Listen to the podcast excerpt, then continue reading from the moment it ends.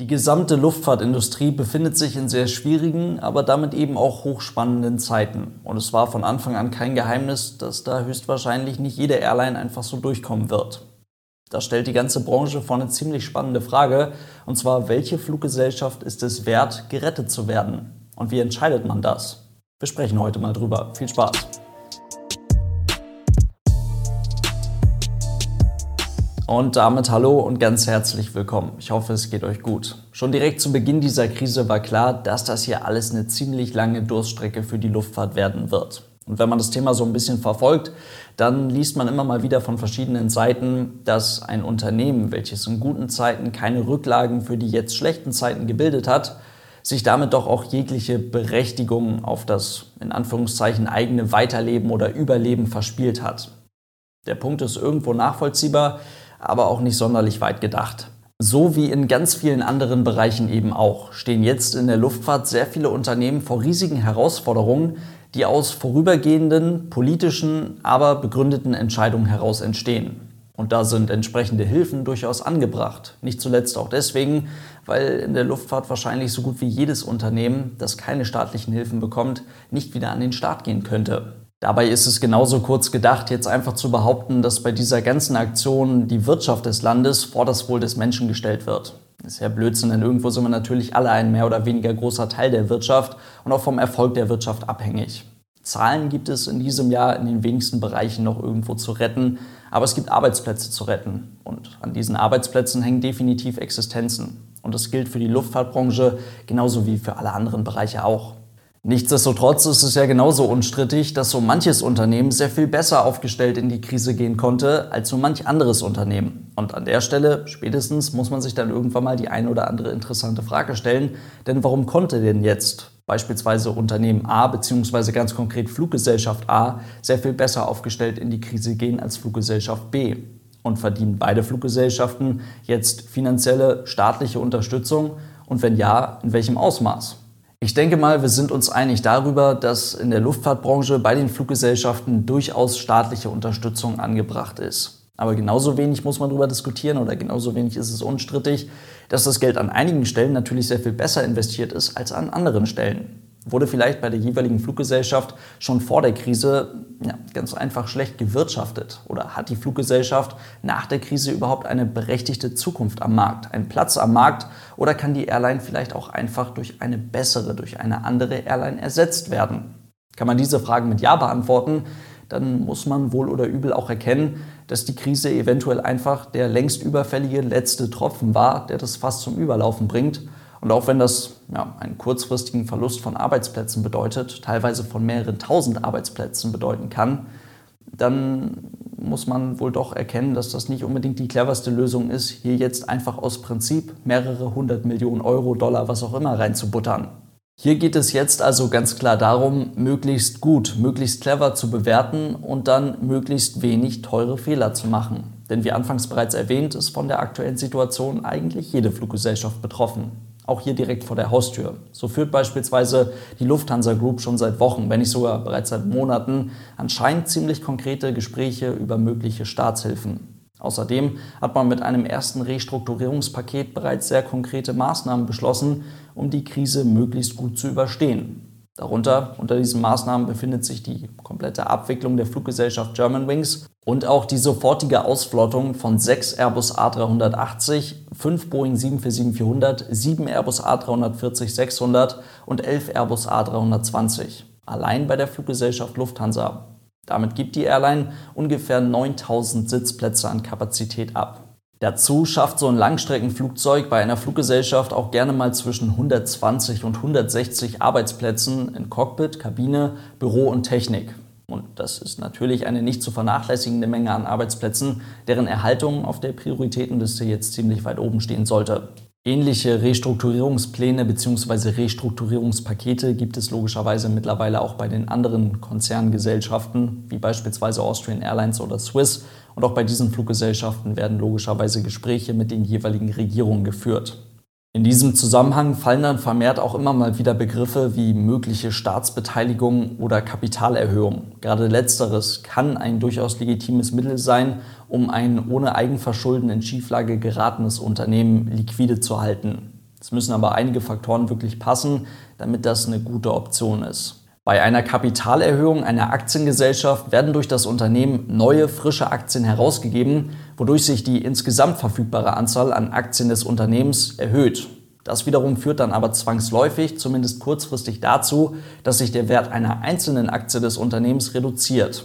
Das Ganze funktioniert mit oder ohne Mittel von außen und die Aktionäre des Unternehmens haben dann meist die Möglichkeit, über ihr Bezugsrecht genau so viele frische Aktien zu erwerben, dass der Anteil am Unternehmen, dass ihr Anteil am Unternehmen und die damit verbundenen Möglichkeiten erst einmal identisch bleiben.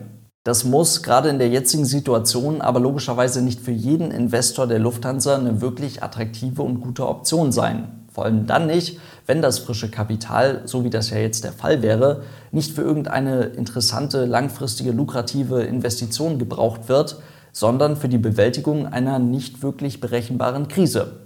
Es kann also gut sein, dass sich die Lufthansa, wenn sie diese Option ziehen würde, eine ganze Menge Probleme ins Haus holt.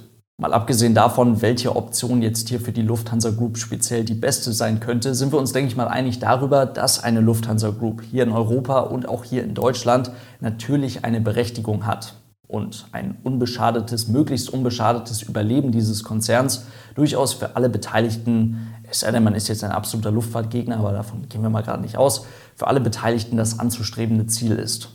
Auch wenn sich die Lufthansa-Gruppe intern sicherlich noch so ein klitzekleines bisschen sortieren muss, wäre ein in Anführungszeichen Fallenlassen dieser Fluggesellschaft in der Krise bzw. ein Fallenlassen des Konzerns sicherlich nicht die beste Option. Und das kann und wird Staatshilfen für diese Fluggesellschaft definitiv rechtfertigen. Jetzt haben wir in Deutschland ja aber noch ein paar andere Fluggesellschaften. Ganz prominentes Beispiel zum aktuellen Zeitpunkt für eine vergleichsweise schwache Fluggesellschaft ist dabei Condor. Die deutsche Ferienfluggesellschaft ist deutlich kleiner als die Lufthansa und war eben bereits vor der Krise nicht annähernd so gut aufgestellt, da sich die Fluggesellschaft seit einigen Monaten in einer in Anführungszeichen eigenen Krise befindet, ausgelöst durch die vorangegangene Insolvenz des ehemaligen Mutterkonzerns Thomas Cook. Condor braucht einen neuen Besitzer, braucht langfristig gesehen definitiv neue Flugzeuge und braucht ganz allgemein einen handfesten Plan für die Zukunft.